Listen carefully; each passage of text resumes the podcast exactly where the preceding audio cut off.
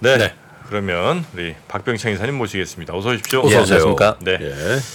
아... 뭐 전쟁 얘기 때문에 금융시장의 어떤 그 큰 재료들도 그냥 거의 덮여버리는 것 같아요. 네, 불확실성이니까요. 네, 잠깐 일단 네. 미국 시장 지난 주말 얘기를 좀 해볼까요? 어, 네, 지난 주간으로 나스닥 0.3%, 어, 다우가 0.3% 하락했고요. 나스닥은 1.6% 반등했습니다. S&P 500은 0.48%. 그러니까 주간으로는 나스닥이 비교적 큰 폭으로 반등을 좀 했습니다. 오늘이 화요일이기 때문에 지난주 금요일도 말씀을 네. 드리면 어, 지난주 금요일에는 다우가 0.87, 나스닥이 1%, S&P 500이 1.1% 상승했습니다.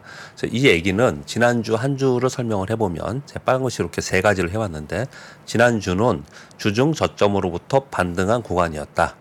엔비디아, AMD, 애플, 테슬라 등 주요 빅테크들이 주도하면서 반등을 했다. 네. 이렇게 딱 설명드리면 될 것 같고요. 그리고 금요일에는 고용 보고서가 발표됐습니다. 지, 어, 지난 주말에 우리가 쉬는 동안에 우리도 이번에도 연휴였잖아요. 그런데 고용 보고서하고 이스라엘 전쟁이 가장 큰 뉴스예요. 그래서 그두 가지를 가져왔는데 어, 어, 고용 보고서에 대해서 추가적인 설명을 좀 드리도록 하겠습니다. 여하튼 고용 보고서가 어, ADP하고 완전히 반대로 굉장히 강력하게 나왔습니다. 그래서 긴축 우려가 발생이 됐습니다. 네, 그래서 틀릴 거라는 얘기는 우리가 했죠. 예. 네. 발표 후에 10년물이 4.84, 2 년 어 2년물이 5.2%까지 국제 수익률이 상승을 했어요. 네. 그래서 네. 아침에 시장이 하락하면서 어 시작을 했는데요. 오후에 돼서 반등을 줬습니다. 그래서 어 시장은 반등을 하고 국제 수익률은 반락하는 그런 현상을 보이면서 시장이 이겨내는 그런 모습을 나타냈는데 이것에 대한 여러 가지 해석이 분분하게 있습니다. 그걸 오늘 좀 이따 다시 말씀을 드리도록 하겠습니다. 여튼 결론적으로는 어, 좋지 않은 고용 보고서가 나왔는데 강력한 고용 보고서가 나왔는데 시장은 그걸 이겨내고 반등을 했다 지난주 금요일 날 그렇게 보시면 될 것 같고요. 어, 주말에는 이스라엘 전쟁이 발생이 됐습니다. 지정학적 정치적 노이즈가 발생을 했어요. 네. 그래서 어, 오늘 새벽에 끝난 월요일 시장 이것도 이 내용으로 인해서 하락 시작을 했어요. 근데 또 음. 반등을 했어요 시장이. 음. 그래서 오늘 아침에 끝난 시장에서는 다우는 플러스 0.59, 나스닥 0.39. S&P 500이 0.63으로 마감을 했습니다. 두 가지 악재가 있었는데도 어, 비교적 강했네요. 하나는 그렇습니다. 고용 보고서가 예상 밖에 예, 예, 강하게 나왔는데도 예. 올랐고 또 예. 이스라엘 전쟁 소식이 반영이 된 건데도 네. 올랐다는 네, 얘기네요. 그래도 올랐어요. 네. 그래서 일단 빠졌다가 어, 저점으로부터 반등하는 그런 모습을 네. 나타냈고요. S&P 500은 4,335포인트입니다. 요것도 제가 지수를 따로 불러드린 이유는 4,200포인트를 중요하게 지금 월가에서 생각하기 때문에 그 말씀을 좀 드리도록 하겠습니다. 어, 오늘 아침 시 끝난 시장에서는 어, 지난주에 가장 강하게 반등을 했던 길주들이 좀 주춤했고요. 네. 에너지와 방산주가 상승을 하면서 어, 우려에도 불구하고 시장은 어, 상승을 했다. 했다. 그렇구나. 그렇게 결론 짓겠습니다. 에너지 방사는 전쟁 관련이라고 봐야 예, 되고요. 그렇습니다. 어, 우리 시장 말씀드리면 지난주에 코스피가 2% 하락을 했고 코스닥도 2.29% 하락을 했습니다. 네.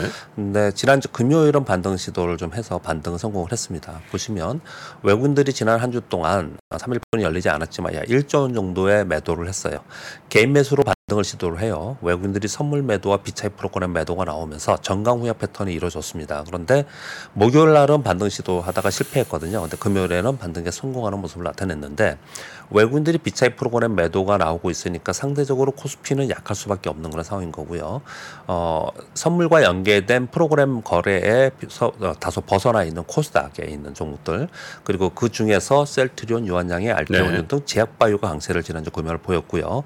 그리고 반도체와 2차 전지 종목들 중에서 선별적으로 반등을 했습니다. 그래서 상대적으로 코스닥은 1.9% 반등하면서 지난주에는 네. 마감을 좀 했습니다. 네.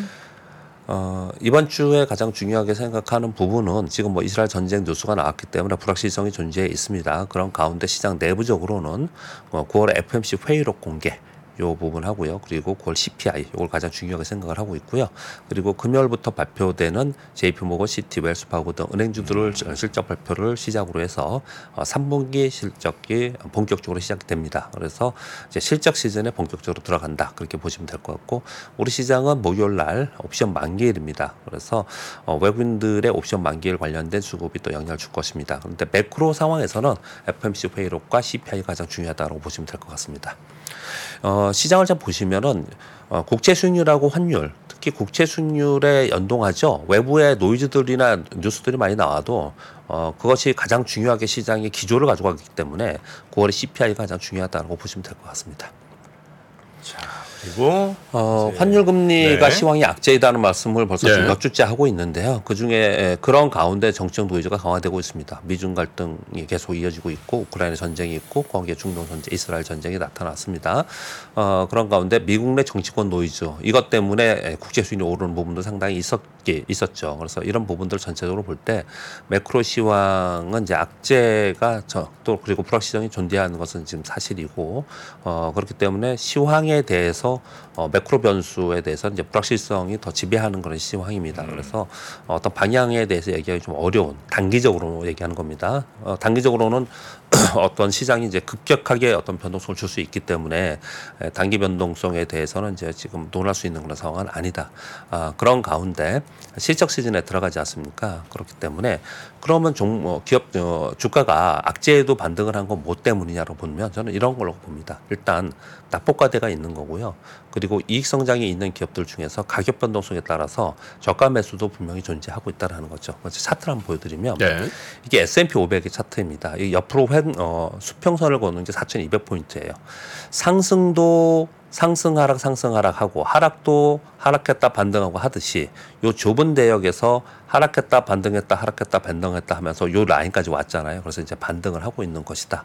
어, 수급적 요인은 그렇다 이렇게 말씀을 드리는 거고 네. 어, 나스닥도 거의 비슷하게 움직이고 있는 그런 상황입니다. 자 이런 가운데 어떻든 간에 2주간 어, 반등을 했습니다. 미국 시장은요. 반등을 해서 이 반등이 에, 이 하락 추세선을 또 딛고 일어서는 그런 강한 모습을 나타낼 수 있느냐? 요번 그 3분기의 실적을 뚜껑 열어보고 판단해야 되지 않겠냐. 그리고 big tech 종목들이 반등이 얼마나 강하게 나타나느냐가 달려 있다. 이렇게 계속 우리가 지금 보고 있었지 않습니까? 그런 가운데 지금 어 지정학적 리스크인 불확실성이 좀 있기 때문에 에 요거는 역시 또 어떻든 간에 또 시간이 필요합니다. 이제 네. 당장 닥치는 일이니까 음. 그렇게 볼 수밖에 없는 거고요. 어 우리 시장을 보면은 양 시장이 3개월 연속 하락 중입니다. 하락 중이라고 표현하는 거는 지금 10월의 중 지금 두 번째 주이기 때문에 말씀을 좀 드리는 거고요. 코스피는 3주 연속, 코스닥은 5주 연속 하락을 했습니다. 여기서 코스피가 반등을 하려면 외국인들의 매도가 둔화되거나 매수로 전환돼야 되는데 지금 매크로 시황이 외국인들이 매수로 전환되기 좀 어려운 상황이잖아요. 음. 네. 그러니까 코스피는 외국인 매도 둔화되어야 반등할 수 있는 거기 때문에 코스피는 상대적으로 약할 수밖에 없는 음. 거고요. 거기에 조금 비교적 자유롭죠. 외국인들이 코스닥의 거래는 매크로의 passive 자금들이 움직이는 건 아니거든요. 네. 거의 대부분 단기 거래이거나 알고리즘 거래이거나 이런 거래들이 더 많아요. 그래서 코스닥은 종목별로 따로 반등 시도를 하지 않을까, 서로 차별화되지 않을까라는 생각을 좀 하고 음, 있습니다. 코스피 좀 큰 종목들은 아무래도 외국인들의 그런 코, 저 passive 자금들이 많다 보니까 예. 외국인들의 심리는 굉장히 악화됐을 거고, 예. 그래서 올라가 반등 시도하는 건 좀 어려운 것 같다. 예, 예. 다만 코스닥 예. 몇몇 좀 작은 종목들은 예. 가능성은 좀 있다. 그렇죠. 예, 네. 따로 봐야 되지 않을까 그렇게 생각을 하고 있고 이제 그런 가운데 에, 반등을 얼마나 해낼 수 있느냐는 네. 삼성전자 잠정 실적 발표. 이제 여기 영향을 받겠죠. 음. 여기서 이제 가이던스가 어떻게 나오는지에 대한 영향을 받을 건데 지금 우리가 3주 연속 코스닥으로 5주 연속 하락했다는데 어느 정도인지 지금 어 나스닥과 S&P 보면 주봉을 저희 보여드렸는데 우리나라의 코스피와 코스닥은 어 월봉을 한번 보겠습니다. 이게 월봉입니다. 이게 3개월 연봉을 좀 보여주면서 제가 코스피 월봉이죠. 예, 코스피 네. 월봉이에요. 지금 이제 떨어지고 있는 상황입니다. 2,408 포인트인데요. 지금 여기까지 와 있는 상황이거든요. 그래서 이 낙폭이 꽤 큽니다. 예. 이것도요. 그래서 그 동안에 꽤 많이 내려왔다는 부분이 좀 있는 거고 그리고 밑에 거래량도 없이 아, 그러니까 증시가 소강 상태. 침체에 들어가 있는 거예요. 여기 보면요. 거래가 이렇게 없다라는 거는. 음. 네, 그러한 분위기 속에서 거래가 되고 있었던 거고 그 사이에 에, 코스닥은 먼저 매물을 맞고 내려온 거기 때문에 낙폭이 훨씬 컸습니다. 그래서 고점으로부터 낙폭이 훨씬 커 있는 상태이고 지금 800포인트 근처에서 어, 반등 시도를 종목별로는 따로 하고 있는 상황이라서 지수가 이만큼 내려왔다는 얘기는 종목으로는요 정말 반토막 난 종목들이 꽤 예. 많이 발생이 좀 될 수 했어요. 예. 그렇다면 제가 지금 다시 불러 말씀드리는 내용이 이런 겁니다. 낙폭 과대 음. 그리고 음. 이익이 있는데 그리고 수급에 의해서 빠진 종목들은 개별적으로 움직일 가능성이 있다. 라고 지금 본다는 거죠. 그러니까 지금 어 이스라엘 전쟁이나 이런 부분의 노이즈의 부분은 전체적인 시장의 흐름의 노이즈이잖아요. 근데 그 흐름의 노이즈에서 변동성의 요인이지 이것으로 인해서 시장의 전체적인 방향을 다시 음. 잡아나갈 음. 것이냐는 좀 어렵지 않겠냐고 생각하는 아, 그렇지 않을 것이지 않겠냐고 생각하는 거예요. 이유는 뭐냐면 시장은 어, 2000 제가 요거는 지금 이 제가 제, 저 끝나고 나서 전문가분이 오신다니까 제가 안 읽어드리려고 하는데 요것만 말씀 좀 드려보면요. 2021년도에 11일간의 이스라엘에 또 이런 전, 어, 전쟁이 있었어요. 지금은 그때보다 더 과격하게 지금 어, 되고 있는 그런 상황인 것 같습니다. 그런가요? 더 어려운 상황인 것 같아요. 그때 이런 상황이 있었는데 그때는 이제 하루 바, 아, 빠졌다가 하루 이틀 빠졌다가 바로 반등을 했어요. 근데 저는 그걸 중요하게 생각하는 건 아니고 이건 어찌 될지 모르는 거잖아요. 그러니까 그걸 얘기할 수 있는 건 아니고 그때도 시장이 전체적으로 주되게 바라보고 간 건 뭐냐면 연준이 매파적 발언을 하면서 앞으로 금리 인상 할 것이다라는 것을 연준의 에, 금리 인상 기조가 더 중요했어요. 그때도. 음. 그래서 이번에 에, 상황이 얼마나 더 어, 어, 나쁜 게 돌아갈지에 대해서는 지켜봐야 되는 상황이지만 어, 시장은 시장은 연준의 상황을 더 많이 그러니까 즉 국채 수익률의 방향성 이 부분에 더 중요하게 생각을 한다. 그 부분을 좀 말씀을 좀 드리고자 합니다. 네. 자 그렇게 말씀을 드리겠고요. 어, 뉴스 몇 가지 말씀드리겠습니다. 어, 미국 상원 의원들이 중국에 갔습니다. 이거 지난주에 뉴스를 말씀드렸는데요. 그렇죠. 시진핑 면담을 좀 하고 있습니다. 근데 저 그냥 굳이 뉴스를 그냥 한 줄이라서 밑에 이걸 써오긴 했는데 뭐 읽을 필요도 없는 것 같고요. 그냥 양쪽 다 잘해보자. 라는 얘기를 지금 계속 내놓고 있습니다. 언론에는 우리 잘해보자 이런 얘기를 좀 내놓고 만나죠. 예, 아 네. 만났고요. 네. 그래서 이제 잘해보자라고 음. 지금 얘기를 바이든 하고 이제 만나기로 했죠. 예, 예, 바이든하고도 이제 준비를 한다고 캘리포니아 내년에 예, 내년 초에 예, 하고 네. 있다 이렇게 얘기를 좀 하고 있는 그런 상황입니다. 그리고 아까 뉴스 3에 전해주셨던 삼성과 SK 하이닉스의 중국 공장에 별도 허가 없이 장비 공급을 할 수 있다라는 게 뉴스가 주말에 굉장히 많이 나왔습니다. 근데 이것도 말씀드린 바와 같이 허들이 있는 상태에서 그 안에 있는 것은 이제 허가 없이 할 수 있다 이렇게 얘기를 하고 있는 거예요. 어 그런데 어 그래도 그래도 뭐 이거 가지고 뭐 아직 불안전하다 얘기를 많이 하고 있지만 한국 반도체 기업의 중국 내 공장 운영에 대해서 불확실성이 좀 완화되지 않았냐라는 쪽으로 좀 보고 있는 것 같습니다. 네. 그렇게 보시면 될 것 같고요. 음. 그리고 최근에 그 국제 순위를 급등했잖아요. 이 부분에 대해서 연준 위원들이 지금 한 마디씩 계속 하고 있습니다. 어, 여러 의원들이 얘기 좀 하고 있는데 이렇게 종합해서 이렇게 보면은 델러 총재가 이제 대표적으로 얘기를 많이 하고 있는데 이렇게 얘기를 하고 있습니다. 최근에 국제 수익률 상승한 것은 금리를 한 차례 인상한 효과를 좀 주고 있다. 그거랑 똑같지 않냐? 실제로 그렇지 않습니까? 어, 금리를 기준금리를 오른 것처럼 국제 수익률이 막 올라가 버렸잖아요. 그러면 네, 예. 기준금리를 올릴 이유가 조금 사라지죠. 네, 그런 얘기를 지금 하고 있는 네. 거예요. 음. 예, 장기금리 상승이 수급 요인이라면 이거 추가금리 인상의 필요성이 좀 제한되겠다. 지금 말씀 주신 것처럼 음. 어, 좀 사라진 거다. 이렇게 표현을 좀 하고 있어요. 음. 약간 비둘기파절 얘기를 좀 하고 있는 국채 발행을 많이 늘려서 국채 금리가 네. 뜬다라는 거는 네. 긴축의 효과가 좀 있어지는 거잖아요. 그렇죠, 그렇습니다. 예, 예, 그런 예. 부분. 예, 그런 효과가 요번에 있었다. 음. 그래서 어쩌면 금리 인상이 필요 없을 수도 있지 않겠냐라는 뉘앙스로 좀 한쪽으로는 얘기를 하고 있고요. 예. 그러면서도 만약에 근데 이게 수급 요인이 아니고 경기와 연동하면서 그 장기 금리가 막 올라간 거다. 그러면 금리 인상 해야 되지 않겠냐. 경기가 또 좋아 좋으니까 작년에 예, 예, 올라갔다. 그런 얘기를 좀 하고 있는 상황. 양쪽이 얘기를 좀 하고 있는데 예. 지금 여태까지 지난 한 1, 2주 동안에 많은 여기 뭐 전문가분들이 나와서 얘기한 것을 보면은 음. 수급적 요인이 훨씬 더 컸죠. 사실은요. 음. 그래서 어, 이 내용이 제가 보기에는 시장이 하락하지 않고 어, 버티거나 반등을 할 수 있는 요인이 아니었나라고 저는 생각을 합니다. 네. 그렇게 좀 말씀. 근데 아까 그 뉴스 중에 예. 시진핑의 최근의 언급이 예. 그 조금 좋아지고 있다라는 느낌이 좀 들더라고요. 이전보다 좀 네, 미중 관계에 있어서 네, 그죠. 네. 또 한국 정부하고도 뭔가 조금 예? 네, 한국 정부 좀 하려고 많이 하고 네, 그런, 그런 생각이 드는데 예. 그래서 한번 추, 추, 추론을 해본 거예요. 왜, 왜 저럴까를 생각해 보면 예. 트럼프가 지금 굉장히 인기잖아요. 시진핑은 바이든도 별로 안 좋아하지만 트럼프 음. 진짜 싫어하거든. 기억나세요? 그 네. 트럼프 연간에 시진핑하고 트럼프 이렇게 보면 막 몸서리 칠 정도로 싫어하잖아요. 트럼프하고. 옆에 있는 것조차 싫어하는 듯한 트럼프도 엄청 시진핑 무시하고. 네. 네. 그리고 이게 시진핑은 입에 거의 왕의 기상이 있다고 지금 3년임 하면서 자기는 노블하고 싶은데 트럼프랑 자기가 상대하면 진짜 이른바 개싸움 해야 되는 거야 이게 그러니까 하기 싫은 것 같아요 그러니까 트럼프보다는 그래도 이게 낫지 않을까 그런 생각이 좀 들더라고요 양수는 조금씩 바뀌고 그래서 어쩌면 예, 선거 국면에서 미중 관계는 살짝 살짝 트럼프가 싫어서 이렇게 봉합되는 관계가 좀 나올 수도 있겠다는 생각이 들더라고요. 네. 네, 그 네 번째, 다섯 번째 수는 이제 섹터, 뭐 이제 반도체 쪽과 어, 2차전 쪽인데요. 그 우리나라의 배터리 3사가 북미에 설비 투자하고 2025년까지 완공한다는 얘기를 끊임없이 네. 계속했었잖아요. 근데 어, 저자신문발 뉴스인데요. 배터리 공장 완공하기 1년에서 1년 반 전에 장비가 들어가야 된다고 합니다. 과거 감성으로 볼 때. 음. 근데 그 날짜를 거꾸로 역순해서 계산을 해보니 올해 연말 전후가 그 시점이다. 이렇게 좀 보고 있는 거예요. 근데, 어, 만약에 그렇다면은 이 3사가 어, 발주해야 되는 어, 장비가 약 10조 원까지 된다 이렇게 얘기를 좀 하고 있어요. 그래서 이게 발주가 시작되기 시작하면 배터리 후방 업계들에는 훈풍이 한번 오지 않겠냐 어, 주시에서 좀 보자 이런 뉴스가 하나 있었습니다. 어, 실제로 요거 한번 이런 뉴스가 나왔으니까 실제로 그런 게 있는지 한번 지금 살펴보시면서 미리 준비하고 있어야 되니까 그렇게 말씀을 좀 드리겠고요. 또 한 가지는 JP모건에서 내년도에 PC 시장 8% 정도 선마, 어, 성장을 전망하는 PC 시장이요? 예, PC 예, 성장 전망한다는 발표가 좀 있었습니다. 어, 2022년 이후에 value chain 주문량 하향이 계속 있었는데 이게 좀 어, 종료됐다. 그래서 출하량 예상이 첫 번 처음으로 상향 조정되기 시작했다고 음. 하고 있고요. 그리고 대만 언론에서 나온 건데 대만의 PC value chain에서는 3분기 매출액이 전분기 대비 두 자릿수 증가가 전망한다. 이런 뉴스들이 나오고 있어요. 이런 것들은 미세하게 섹터에 영향을 줄 가능성이 네. 있기 때문에 뉴스를 전해드리도록 하겠습니다. 그리고 두 가지인데 주말에 가장 큰 뉴스가 하나는 고용 보고서하고 하나는 이제 이스라엘 전쟁인데요.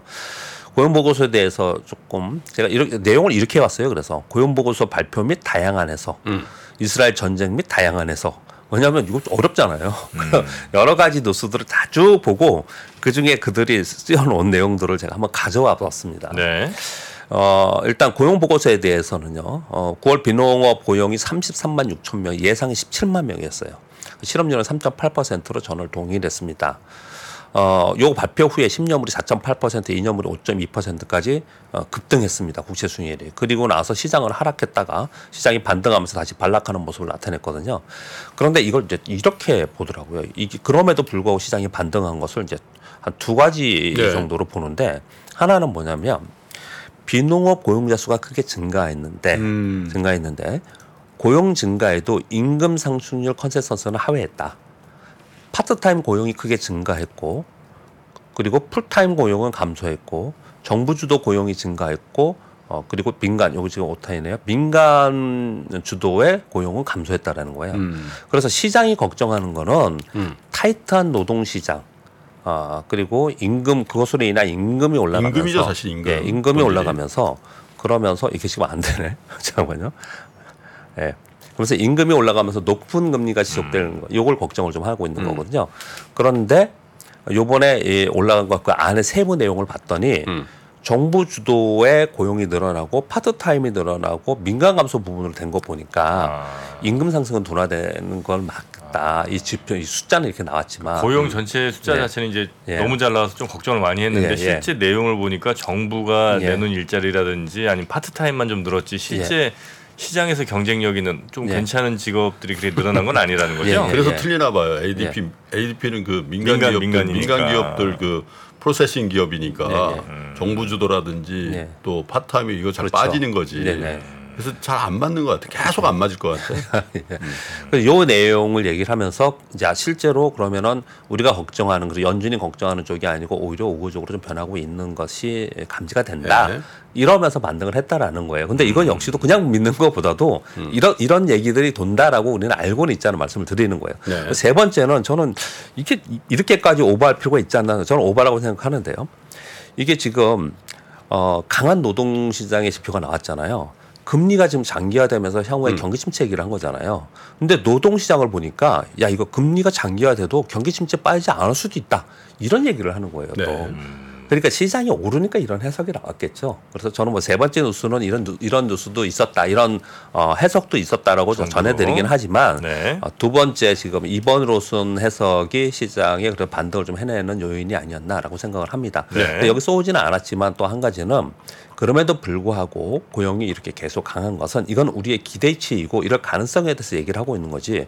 강한 고용으로 볼때 연준은 사실 그 긴축 기조를 더 가져가 또 오히려 더 강하게 가져갈 개연성도 우리는 어, 그, 그 뭐랄까요 어, 생각하지 않으면 안 된다 이런 얘기를 좀 하고 있어요. 그래서 실제로 11월에 에, 금리 인상 확률이 좀 올랐습니다. 이거 발표하고 나서 음. 네, 그 부분도 우리는 같이 고려를 해야 된다 얘기를 하고 있는데 네. 시장이 오른 것에 대한 설명은 이렇게 지금 하고 있다 음. 이렇게 말씀을 좀 드리도록 하겠습니다. 네.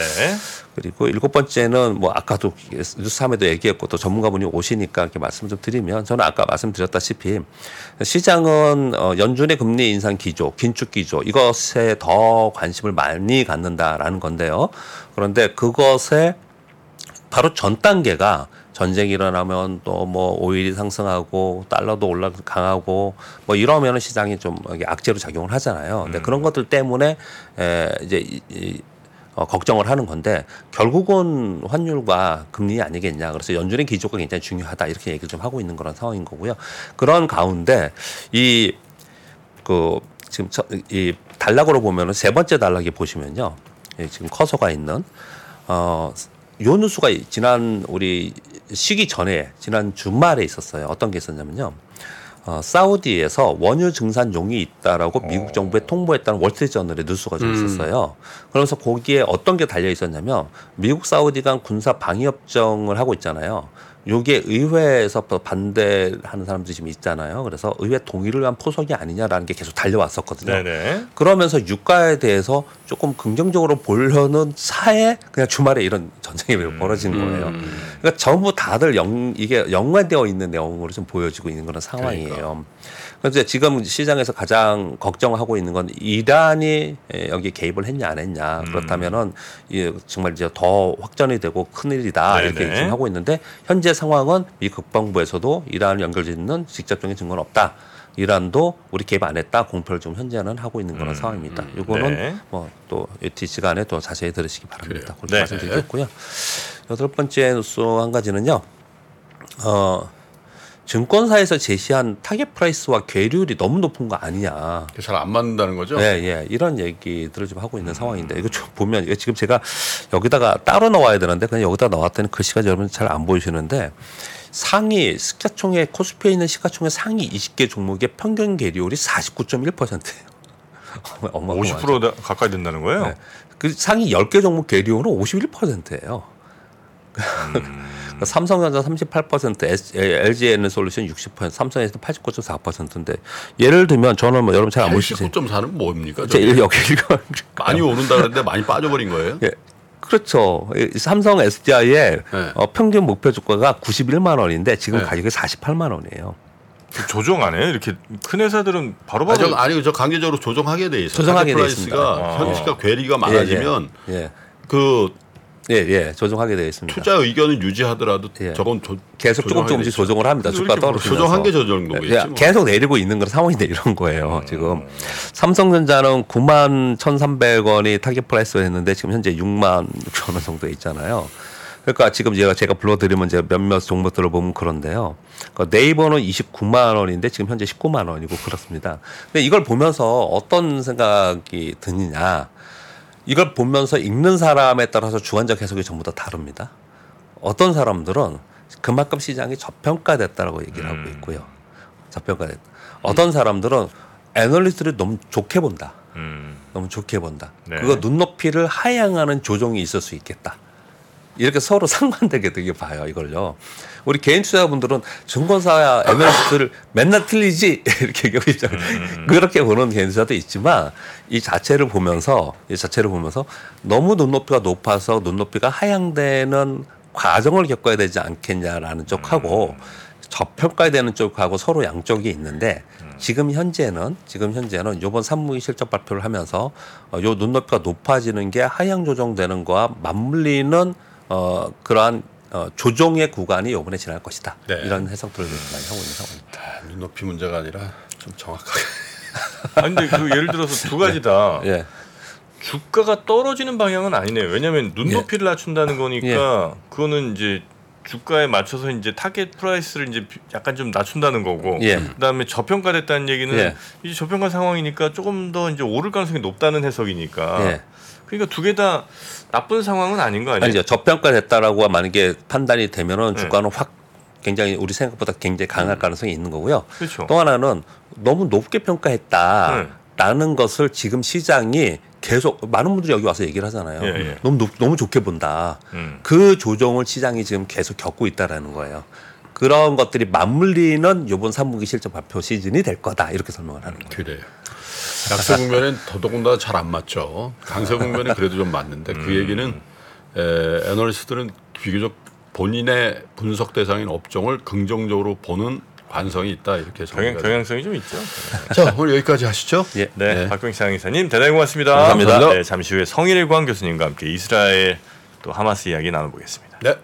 외환위기 오는 거 아니에요? 금융위기 오는 거 아니에요? 이런 질문들을 좀 굉장히 많이 받았었습니다. 탐욕이 되게 강했을 때 위험자산으로서의 극단적인 쏠림이 나타나고 공포감이 극에 달했을 때 안전자산으로서의 극단적인 쏠림이 나타나거든요. 과거의 일이 미래에 똑같이 일어난다 이건 아니지만 그때 당시에 위기 상황에서는 어떤 공통점들이 있었는지를 보면서 우리가 대비를 하는 방법도 고민해 볼 수 있고요. 과거를 제대로 이해하는 순간 위기의 실체가 드러납니다. 오건영의 현실 경제 이야기를 서점에서 만나보세요.